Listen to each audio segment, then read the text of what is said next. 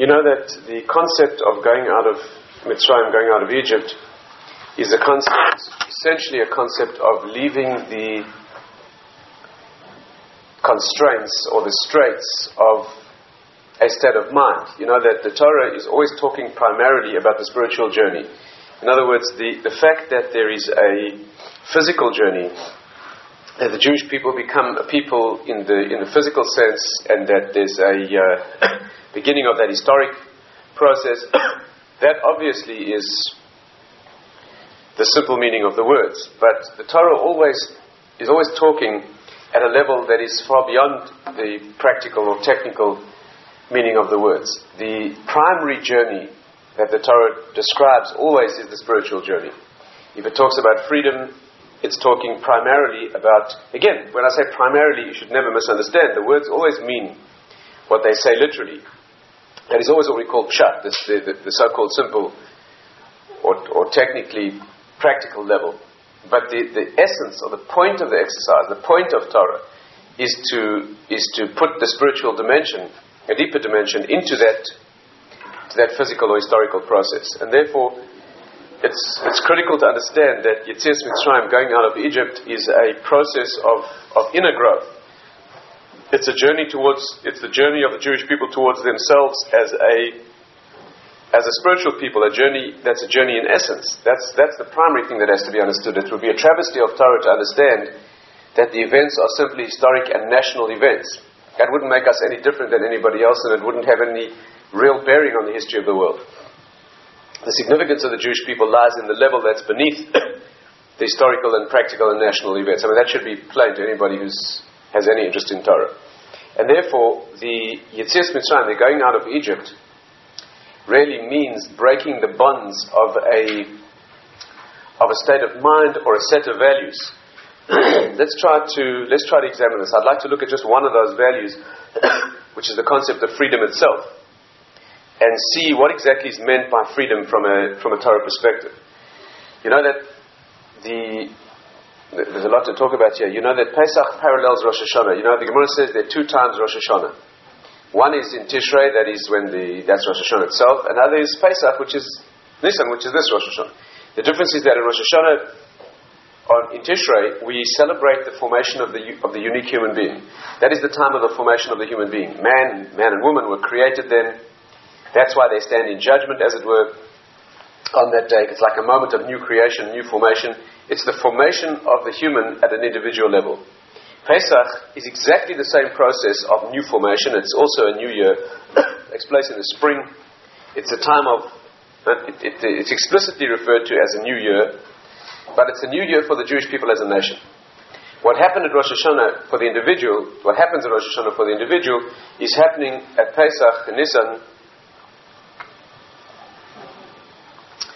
for the Jewish people as a nation. The birth that takes place for the individual at, in Tishrei is taking place for the Jewish people. And therefore, the values and the transition of values that we go through at uh, Pesach time, those have to be the national values, the, the, the inner spiritual values of the Jewish nation. now, this is all obvious to you, right? Anyone out there?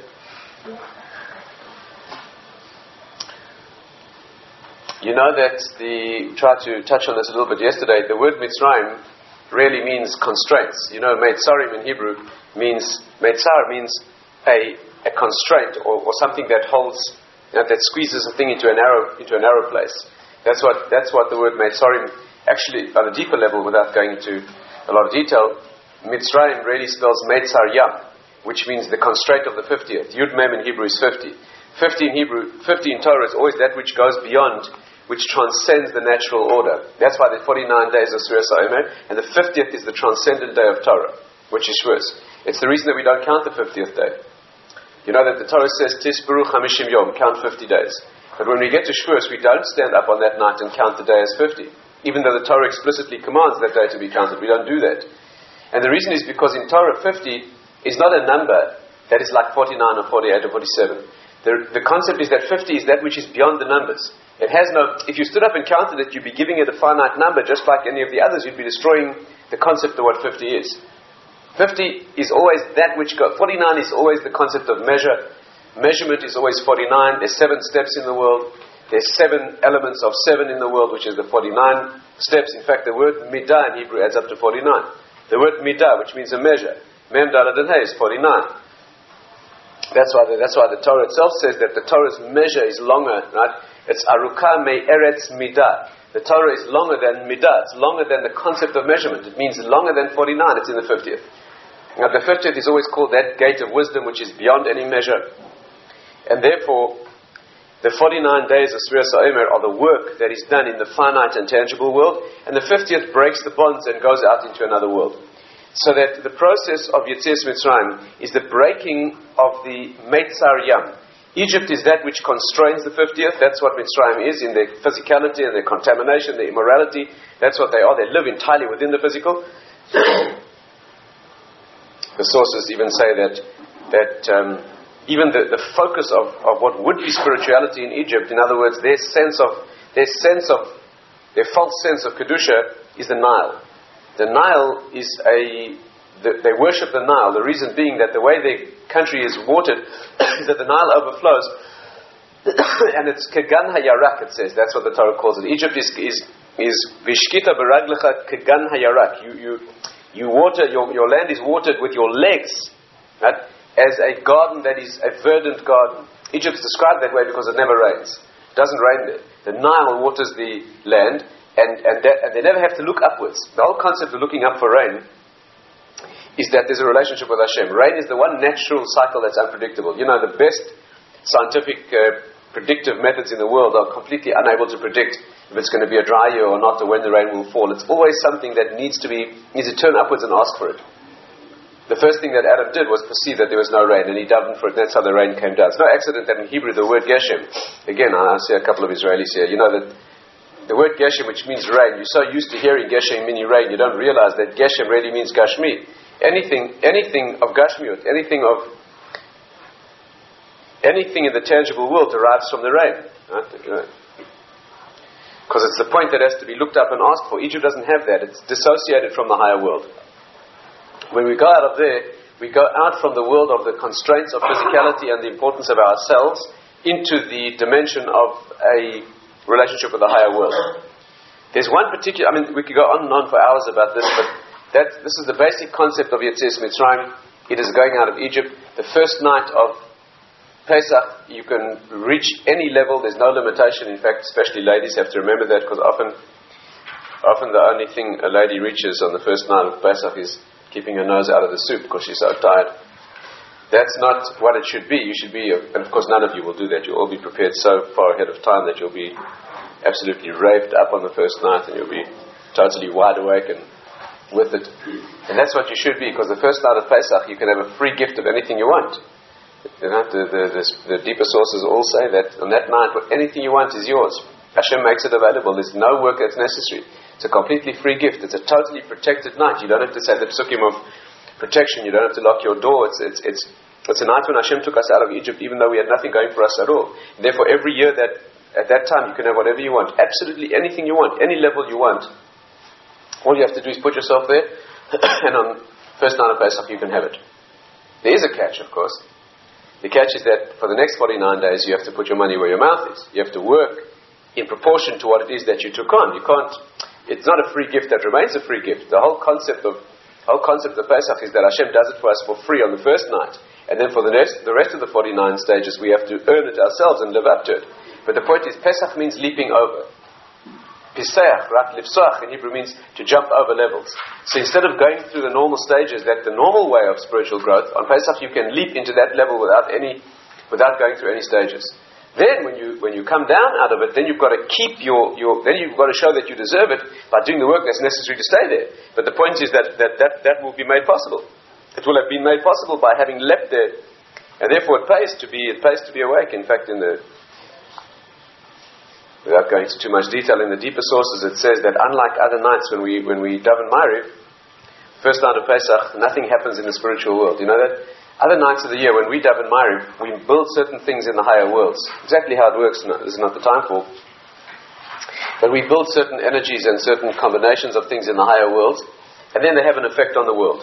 First night of Pesach, we don't have to do that. In fact, it's written clearly that the first night of Pesach, we don't really have to daven Mariv. Because the, what's happening in the higher world happens by itself. The question is, why do we daven Mariv on Pesach? First night. The answer is to put yourself in touch with what's happening anyway. You want to be, you want to be part of it. No, on other nights when you daven Mariv, you make a wave that, a, a like a tidal wave that is um, that we that we motivate and we, we, we produce. On Pesach, the wave is happening from Hashem because it's a night when it's a night when He does everything. The reason that we stand up in Daven Mariv on, on first night Pesach is because we want to ride the wave. Right? We want to make ourselves relevant to it. We want to, instead of producing it like other nights, we want to, we want to, we, we, we, we want to catch it and ride that wave. That's why this night is dif- different than all other nights. The real difference between this night and all other nights is that all other nights of the year we have to do some work in the darkness. And the first night of Pesach is a night where the darkness becomes light and we don't have to do any work. In fact, halachically, it's got the din of a day, not the day, but not the din of a night. Now, in this in this blaze of revelation, that is the, the breaking of the bonds of, of Mitzrayim, each of the values that the world holds dear, we are breaking. That is such an important thing to understand. The, the values of the secular world, and it couldn't be, couldn't be heavier and darker than it is in this generation. They, they subscribe to values that are the opposite of what Torah values are. And we have to, the, the, real breaking the bonds of the Egypt that you live in is coming to see that the values that they, that they live by, our values are the opposite. It's, a, it's, it's, it's, a, it's a fundamental thing to understand. Not, not only because intellectually you have to break those bonds, but in the, in the very mechanisms of your mind, we think like non Jews. We think exile, the exile that we live in, right, that, which was the prototype of all exile, is what Egypt was. The exile that we live in is a state of mind. It's not just the fact that you're not living in Israel. Right, wherever you live, including living in Israel today, you're living in an exiled state of mind. You have a set of values that are the opposite to what real Torah values are, and therefore, and therefore, it takes a tremendous effort to to break the bonds of those values and understand correctly. And perhaps the primary one to understand is the concept of freedom. So let's spend a few minutes and try to define what is our what is our concept. You don't mind if I sit down, do what is our concept of what's our concept of, of freedom and and what is this? And the paradox is that our concept of freedom really is what they would call obligation. That means that we have the opposite sense of what it means to be free. Let's let's try to let's try to understand this.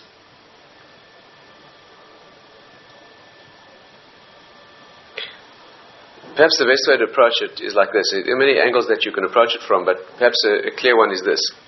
You know that you know that every freedom, let's put it this way. Let's go to the root. Rav Dessler says that there are two modes of human interaction in the world giving and taking. Right? You are either a giver or a taker. In every interaction between two people, husband and wife, or friends, or there is any interaction is a giving is a giving and a taking. The one is giving, the other one is taking. Of course, it isn't always the transfer an object in the direction that, that is obvious. Sometimes when I take something from you, I'm actually allowing you the gift. I'm giving you the gift of being able to give that thing to me, right? Yes? so, one of the biggest gifts in marriage is the gift of giving one's partner the opportunity to be a giver. I mean, it's very complex. But at the end, at the end of the day, someone is giving and someone is receiving, or it could be that, that both, it's going in both directions. But human actions involve giving and a taking. What, and that, that's a wonderful subject, and he develops it fully, and it's a classic subject in Torah, in modern Torah thinking. However, what's important to see is that giving and taking are parallel to rights and obligations, right? To the freedoms or the rights that you have and the obligations where you're constrained. Obligation means that you have to do something, you can't do what you want. You're constrained there, you're not free.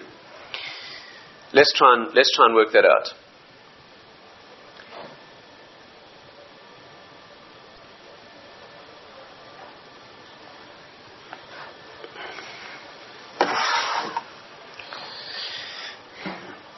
The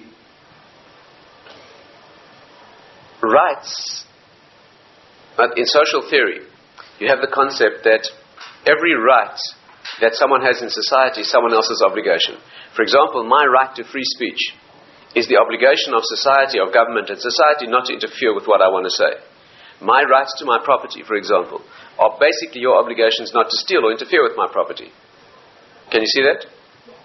Every right that, that one party has is someone else's obligation. In marriage, right? If I have a right to certain things, so then it's your obligation in, in the interpersonal dimension of our relationship, it's your obligation to provide them.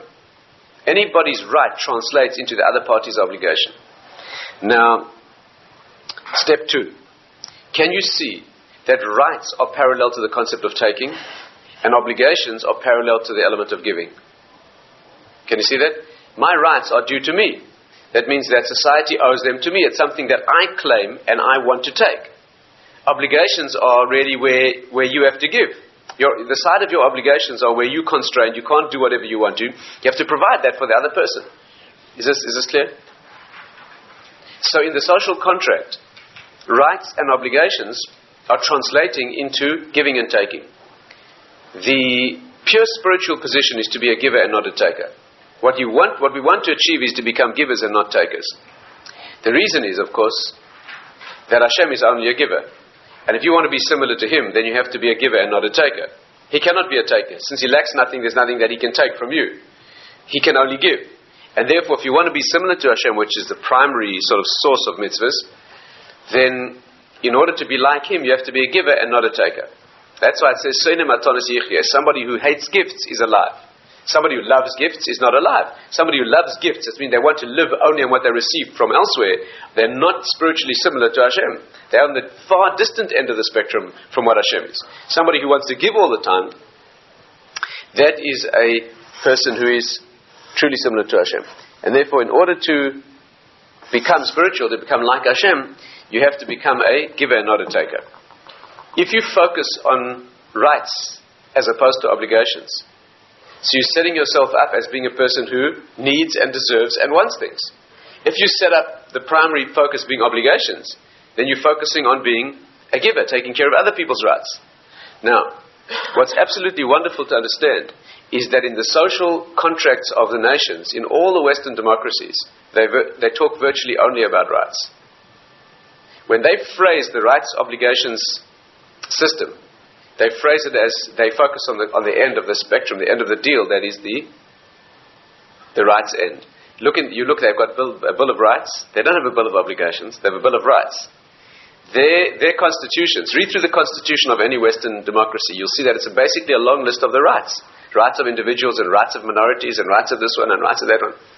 Of course, the rights imply obligations, but what's fascinating is they focus on the, on the rights end, not the obligations end.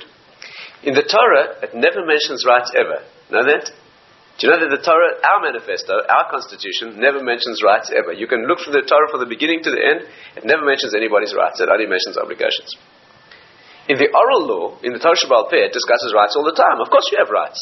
But the interesting thing is that when, the, when, when Judaism phrases its version of the correct social contract, it phrases only the obligation end and not the rights. The Torah is an obligation from beginning to end. You're not allowed to do this and this and this and this, and you have to do the following. It's one big obligation. One word that sums up the whole Torah is chov. Chov means you're obliged. Of course, when I, of course, when the Torah commands me not to steal, it's protecting your right to your property. Of course, it's doing that, but it's not focusing on that. It's focusing on my. Is this clear? The, the output of Torah, if you live the Torah concept correctly, you become a giver. You become concerned with other people's rights and concerned with your obligations. Rav Wasserman used to point out that the Medrash says, you know, what difference, okay, now you may ask the question, what difference does it make which end of the spectrum you focus on. Who cares on whether you focus on his rights or my obligations? At the end of the day, as long as the, as long as the interaction's correct, as long as he has his rights protected, and I take care of my obligations, what's the difference which end I focus on? Oh, there's a massive difference, a massive difference. For example, the example he used to give was, you know, according to Torah, you're allowed to own a slave. You're allowed to own a slave. Huh? Of course, it's not recommended because if you have a slave, you're in real trouble. The Gemara says if you own a slave and there's only one bed, he sleeps in it, not you.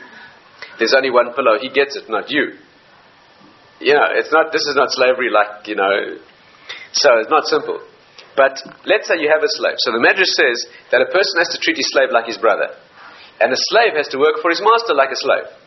So imagine the slave is working correctly, focusing on working like a slave, and the master is focusing on treating him like his brother. It's a fantastic relationship. What happens one day when the slave comes to his master and says to him, well, You should be treating me like your brother? And he says to him, What are you talking about? You should be working like a slave.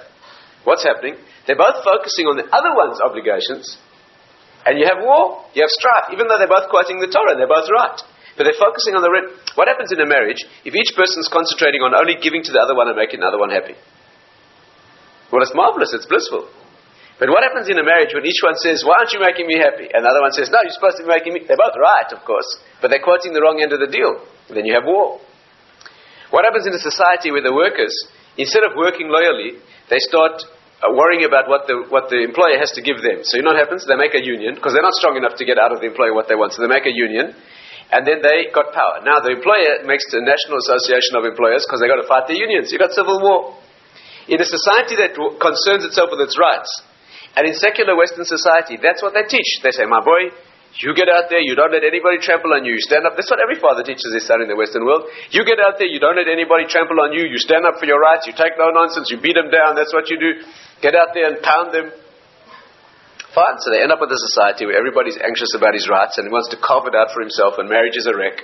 And, and, and, and there's nothing left. There's nothing left. They're all saying correctly. They're all saying right. But they're focusing on the wrong end of the deal. To be a mensch, you have to focus on your obligations. If we all focus on our obligations, the rights will take care of themselves. If nobody steals, you, you don't have to worry about your rights to your property. Your property is going to be fine. The secret of society, the secret, you know, the world's in a tremendous mess, in case you haven't noticed. A tremendous mess. There's butchery going on and brutality and indescribable horrors. Do you know people have died in Africa in the last year? Innumerable you know, tribes have been wiped out. You know, people that not even reported anymore.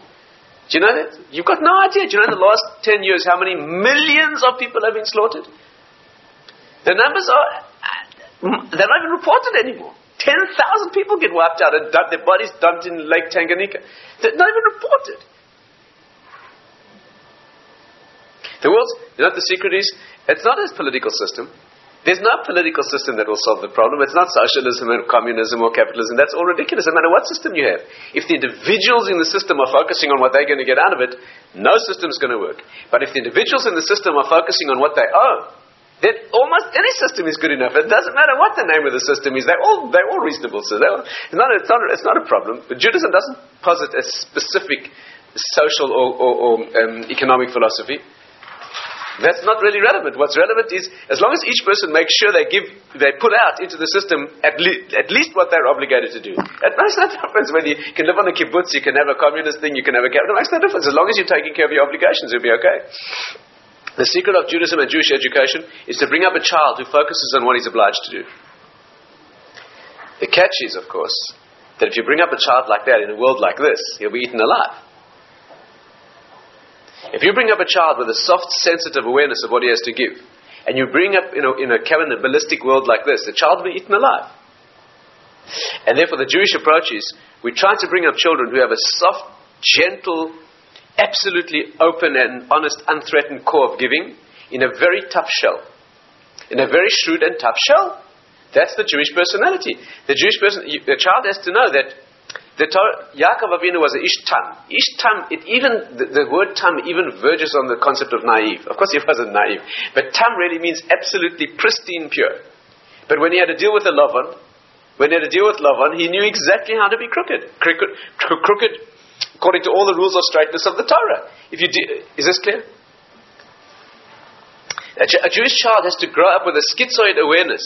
Now, that's what maturity means. The schizoid awareness that inside he has to be pure, and absolutely unconditional giving where it's appropriate. Where it's not appropriate, he has to have a shell of defense against a, against a lethal world. example, it says, example, Pirkei Avos. It says, Asay l'charav, ukne l'chachaver, ve'vedan eskola adam l'kafsachus. Which means, make yourself a Rebbe, you need a Rebbe, you need a friend, acquire a friend with good deeds and friendship, and then judge everyone favorably, which basically means in English, give everyone the benefit of the doubt. Somebody did something, it doesn't look so good. Give them the benefit of the doubt, it's probably okay. The obvious question on this Mishnah is what do those three things have to do with each other? You've got to make a Rebbe to teach you, you've got to make a very close friend, because you need a very close friend, and then judge everybody leniently.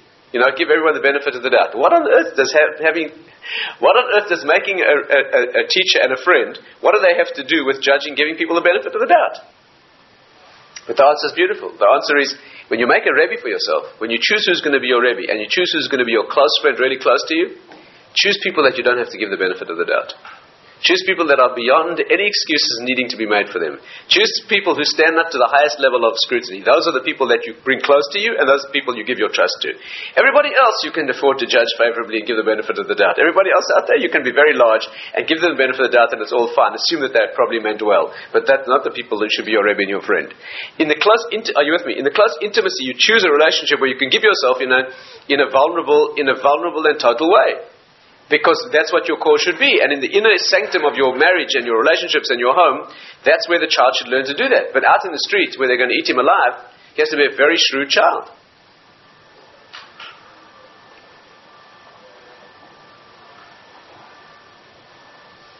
Once the Chazon Ish, the Chazon Ish, the Chazon Ish once had someone who had to go to, uh, who it was is not important, but a, a well-known member of the Israeli political system. We're not going to go into details now.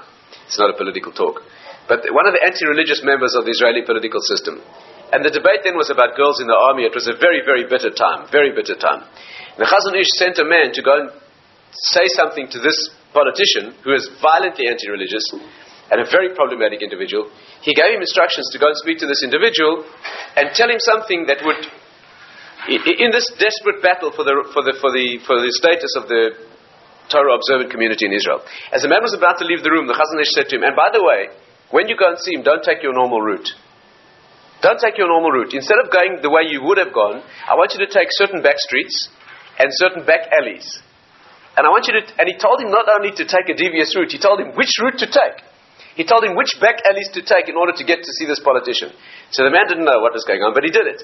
In the deepest, darkest back alley, he met that individual who was taking that route in order to escape him. This, this character was trying to avoid him. So the Chazon Ish not only knew that he would do it, he knew which route he would take. That means somebody of Torah greatness uh, who has that absolutely pure core of, of love and, and concern for the Jewish people, but he has to deal with the devious, he knows how to be devious. That's not, it's not the core, but it has to be on the outside. It's necessary, unfortunately, in a world like this, it's necessary. The core of the personality has to be, and how do you teach children that? It's not simple. It's not simple. In the early years, they have to be given only the, the pureness, the, the purity, and the and the giving in the sense of obligation. Even from the earliest years, they have to be given a sense of obligation. Later, there has to be a sense of rights as well, of course. But it has to be, there has to be the proportions have to be correct. The priorities have to be correct. The concept of Torah is a concept of obligation. The concept of the Western world is a concept of freedom. We understand that our freedom is in Torah. Only a slave to the truth is really free. Freedom is not just moving in any direction. Freedom means being able to move in, in the directions that are true. Being able to move in directions that are false doesn't mean freedom, it's just fooling yourself. In order to be really free, you have to learn the ultimate constraints of the truth. You know, the truth if I ask you the solution to a mathematical problem, the true answer is only one. The false answers are as many as you like. Can you see this? Truth is a tremendous constraint. The true solution, the right thing to do in a situation, may be extremely limited. There may be only one. The wrong way to behave in a situation, the wrong answer to a problem, is many as you want. So the illusion of freedom is that you just do whatever you want to. But one second, but is it right? Is it true? No, we're not interested in that. We're interested in freedom. that's not freedom, that's just illusion.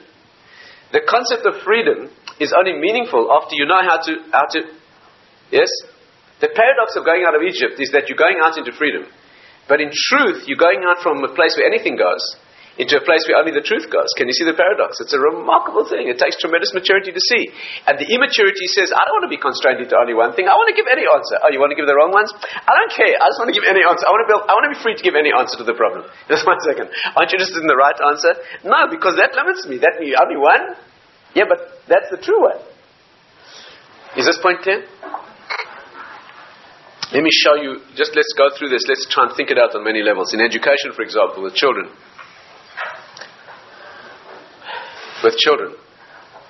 Can you see that in order to approach the truth, in order to deal with the truth,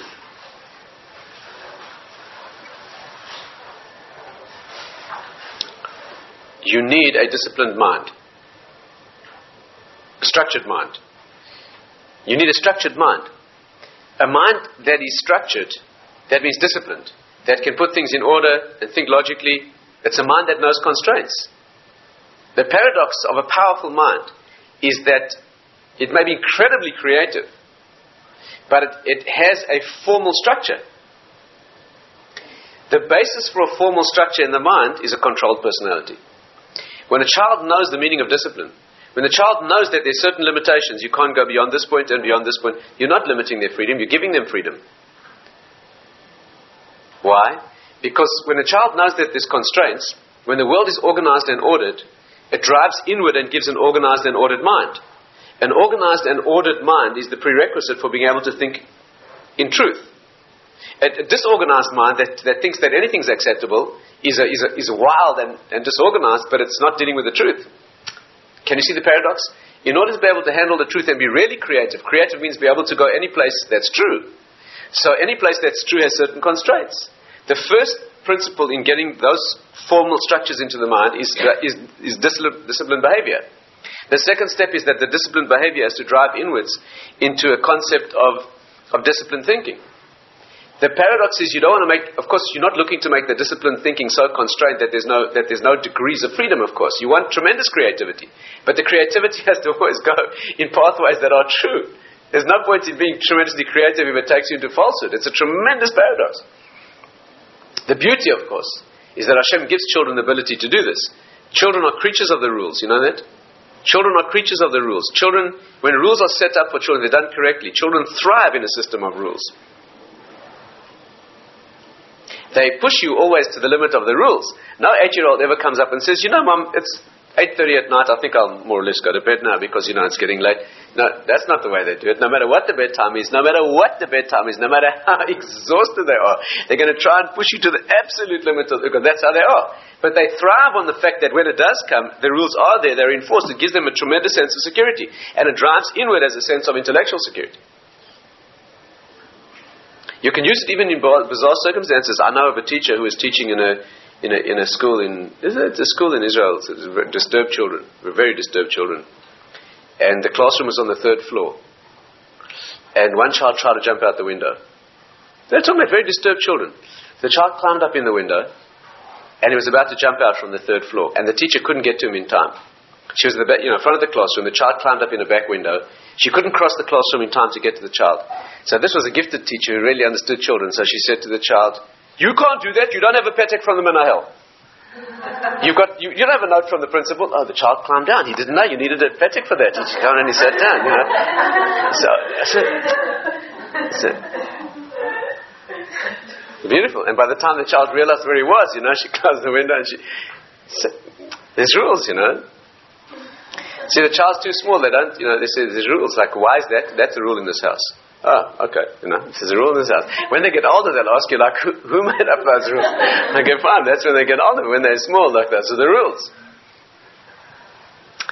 From the earliest age, right, Pesach, the Pesach Seder for the children. From the earliest age, it's a concept of a sense of obligation, which is a sense of limitations. We're not talking about a sense of, of beating down freedom and creativity. On the contrary, that's where it lives. That's the first paradox to understand. The Western world's concept is freedom. Anything goes. What's the problem? There are virtually no limits.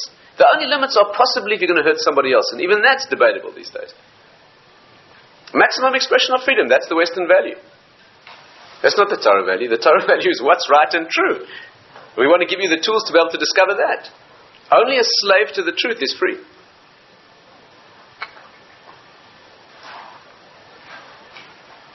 Let's take the next step. Can we do this? Can we move on? How was the Torah given? Yetzias Mitzrayim was breaking of the bonds of Egypt, and it ended 50 days later at the ultimate expression of freedom, which is giving of the Torah. How was the Torah given? listen, stay with me carefully. So the Torah was given like this. Hashem said to the Jewish people, Would you like it? Completely open ended, right? You want the Torah? So the Jewish people said, Naaseh v'nishma. Naaseh v'nishma means we'll take it sight unseen, we'll take it, then we'll hear what it involves. Right? The great, famous, central statement of the Jewish people. First, we accept, whatever it is. Whatever you say, it must be right. We'll take it on. Then we'll hear what it is. So they accepted it voluntarily. They accepted it voluntarily. Hashem said, Do you want it? He went to all the nations. You know, the Medrash says Hashem went to all the nations, and he said to them, Do you want the Torah? So each nation said, Well, what's in it? So he went to the people who, were steeped in immorality. And he said to them, Do you want the Torah? They said, What's in it? He said, Well, you're not allowed to commit adultery and this and that. So they said, Well, you know, that's our national pastime and this and that and the other. And well, no thanks. So Hashem went on to another nation who were very violent, and he said, "Is it not allowed to kill and you can't be brutal. They said, Well, you know, we live by the sword and no thanks. And then he came to the Jewish people, and he said to them, Do you want the Torah? Now, the Jewish people, more than anybody on earth, would have loved to ask what's in it. The Jewish people, very, very critical, intellectual, got their own opinions. And they said, Whatever it says, Naaseh v'nishma. And they were given the Torah. The obvious question is, many questions. One question is, why did they each asked what was in it, and Hashem did something very unfair. He did something very unfair. When each nation asked what was in the Torah, he gave each one a different answer, and the worst possible one for each nation. That's not fair.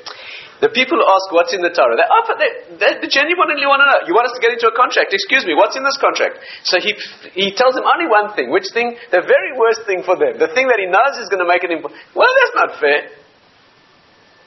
But the answer is like this.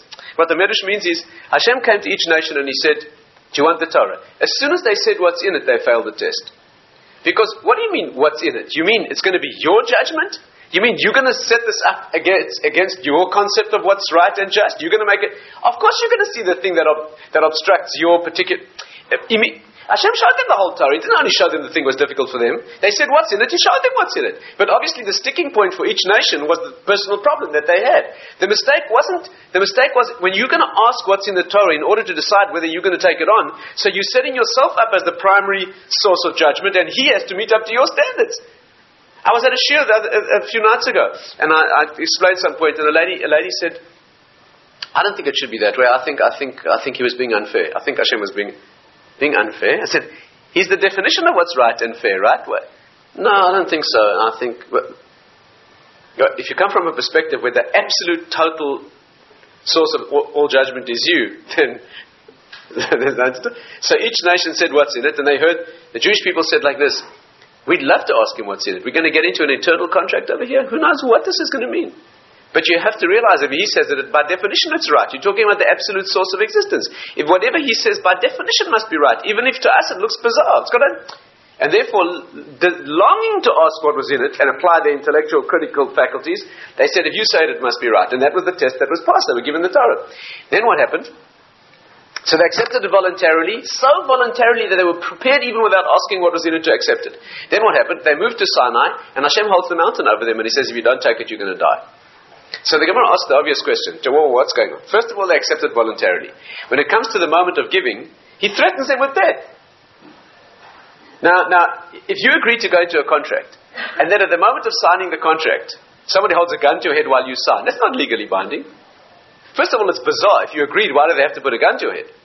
But secondly, if you did agree and then they do put a gun to your head and then you sign under duress like that, that contract's not binding. So the Gemara asks the question. The Gemara that deals with the giving of the Torah says, why are we bound by the laws of the Torah? The mountain was held up. It says, Sham tehei kevuraschem. There you are, that's where you will be buried. He picked up the, you know, it says, Betachtit hahar, under the, at the foot of the mountain. So the commentaries say, Tachtit hahar means, in, in, in loose language, it means they stood at the foot of the mountain. But it, in, in close translation, it means they stood underneath the mountain. He picked up the mountain of Sinai, he held it over them, and he said to him, You want the Torah? You don't want it? That's it, you die. The Jewish people accepted the Torah. So the Gemara says, We shouldn't be obliged. How can we obliged, be obliged for any of the laws of the Torah if it was given under duress? Answers the Gemara, you're right.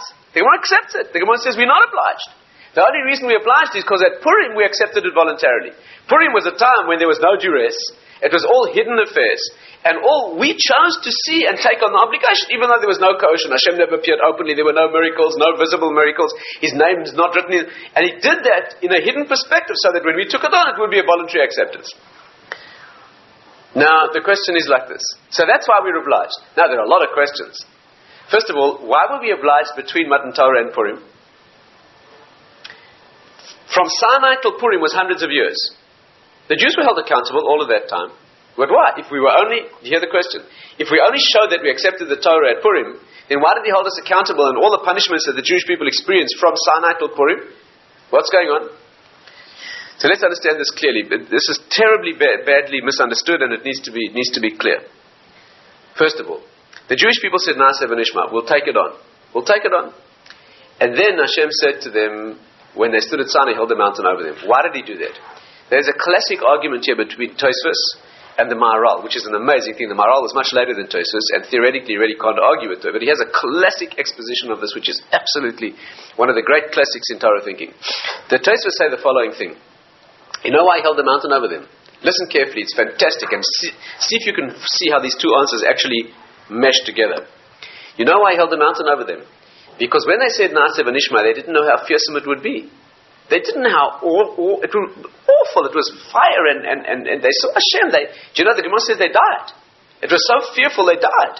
The Gemara in Shabbos says that when Hashem appeared to them and spoke the first of the Ten Commandments, they died. The neshamas flew out to Hashem, and the bodies were blasted back 12 mil outside the realm of Kedusha. You know that. The bodies were exploded backwards, and the neshamas, you know why? Because when Hashem appears on earth, the neshama doesn't stay in a body. The body is very, very lowly and, and, and paradoxical, not opposite to what Hashem is. When Hashem appears, the neshama goes straight back to its source, and the body's blasted in the opposite direction. Then Hashem spoke again, and they were revived. It says the malachim sort of hobbled them back towards Sinai. Hashem spoke the second time. They exploded again. They exploded. They were human beings who exploded. Then the shamas flew back to Hashem. Their bodies were blasted back. They were revived a third time, and the Jewish people said, "That's enough." They said to Moshe Rabbeinu, "You hear the rest of it and tell us. We trust you. We're not going to hear anymore. It's terribly difficult to die." So Hashem said, "Hey Tibasha Diber." They did the right thing, and from then on, we heard nothing from Hashem. We only heard from Moshe. It was an they're not just frightening. We're not, it was so frightening. It was so amazingly awesome that they didn't. They weren't just frightened. They didn't just faint. They exploded alike. What was it? They saw Hashem. Hashem, They saw Hashem's presence on earth. what was the neshama? Every time the neshama connects to the source, must have been such an uplift. That was I mean, there isn't even a word. But the pain of leaving the body, the pain of being exploded out of a body, dying, dying. They died. so much light going now. Yes. So much, so. The, the, do you imagine what a human being feels like as a human being when he's faced with what reality is? And that experience of disappearing as an individual? It can, it- the the Gemara says the, the, the fire and the. I don't know about pain. I don't know about pain, but it says that it was awesome and fearsome beyond description. There, there was fire in. There was fire and and, and, and, and, and lightning and. You know the Gemara says that thunder is created to to iron out the wrinkles in your soul. You know that? The Gemara says the reason thunder. Is thunder created? When, when you know you hear a, a, a real storm, when a real storm, when you're outdoors, ever been caught outdoors in an open field during a real, real thunderstorm? A real thunderstorm, when it's happening around you. The Gemara says it's the yasher akmumiyot, shebelev. Believe me, you hear a few of those. It, it irons out a lot of wrinkles in your heart. A lot of things become clear at that moment. They heard thunder. Can you imagine what they heard? They were totally So the, so the say like this: They accepted voluntarily, but when it came to the moment, it was so fearsome they would have run a mile. They would have run. So Hashem said, "Now I'm holding you to it. I'm forcing you through this because you took it on voluntarily when you were of cool, sound mind. The reason you want to run now is not because you really want to run. You're just too afraid." Example. Example. Example. I mean, the classic example is young Russians who come out of Russia now. Many of them never had a bris milah. Never had a bris milah. These people who work with them, they explain to them all of what it means to become thing and have a bris milah, and they agree. When it comes to the time, he had four big types to sit on them. Why? Because uh, agreeing to surgery is one thing, and you know it's good for you, but going through it, that's another problem. Your neshama wants to go through it at that moment, but you're too afraid. So what do we do? We do the favor, do you understand? Let's say a, a person needs surgery, and they're going to die without the surgery. Do they need it? Yes. Do they agree? Yes. Do they sign? Absolutely. Then you say, okay, lie down. Uh. So what do we do? We knock them over the head and we hold them down for the surgery. Why? We force them because it's for their good, but because they agreed. And they themselves would agree that they still agree, only they're too afraid. Okay. So Hashem said, You want the Torah? The Jewish people said, We love the Torah. We, all we want is you. Hashem said, Fine. Then they came to the mountain, they saw what it meant. They saw what Judaism meant. They saw the brutalities of history. They saw the, the, what Jews would go through if they didn't live up to it, and all the, the whole. He said, You agreed. He held the mountain over them. Now listen to what the Maharal says. But this is exquisite in its beauty. I mean, it's just. This is not wrong. This is not. A, in, these, in these things, there are no arguments. There's only different facets. The Maharal says like this. The Jewish people accepted the Torah voluntarily, but the Torah is obligation. It had to be given as obligation. The nature of the Torah is not voluntary. Torah is one big obligation. It's a sense of obligation from beginning to end. you know what they chose? They chose to be permanently bound with no option to choose anymore after that. They chose to be held under the mountain. They chose the Torah, but what they chose was a system that they'd never be able to get out of. They didn't choose something that we choose now, maybe next week we'll change our minds. That's not Torah. Torah is obligation. When Hashem said to them, Do you want the Torah? You know what he said to them? He said, I want you to choose, but if you choose, you're choosing something that's going to bind you forever with all its potential punishments and all its. That's what they. And therefore, that was the deal. What was the deal they went into? Yes, we want it. So, so he said, Fine, come. And then when he gave it to them, he gave it to them as a total, incontrovertible, permanent, eternal obligation that there'd be no way ever of getting out of. That's what they wanted. They chose to be obliged. The modern concept of freedom is you choose something because you choose it next week, you choose not. Sorry. That's not, that means you were never obliged in the first place. Torah is a system that they chose voluntarily, but they chose permanent obligation. Torah is only obligation, it's not freedom, it's obligation. And therefore they said, Hashem, what we want you to do is we want you to give this and we're opting for it, we want it. You've given us the choice, yes. But we want to enter into a covenant of fire that there's no going back on. And Hashem said, fine. And he brought them into a covenant and held the mountain over them. He didn't only hold the mountain over them because they were too afraid when they saw the power and the awesomeness of it. He held the mountain over them because they were taking on Torah. When a person converts to Judaism, they can't convert out. They can't then decide a couple of years later it's too difficult, then they convert out. It doesn't go that way. It's a one way street. Matan Torah was the ultimate conversion. The deepest concept of Torah is that it's a binding obligation. That's what it, that, that has to be the position of the Jewish neshama.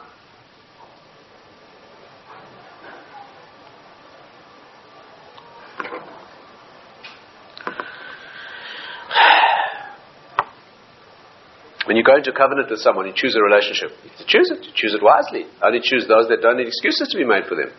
But after the commitment, it has to be total. That's not a relationship otherwise. That's what, that's what loyalty means. That's what a bond means. For better or for worse. Life and death. That's what it means. You have to choose wisely. You have to choose, you have to choose the right option. You have to choose the truth. But it's a one-way street. You can't opt out. And therefore, Mitzrayim was a situation where anything goes. There was no sense of obligation over there. Egypt was a thing, it was, a, you know, a, a very much parallel to our Western concept of freedom. It's whatever you want. You know, suit yourself, help yourself. You know, it's a, do your own thing. The Torah says, don't do your own thing.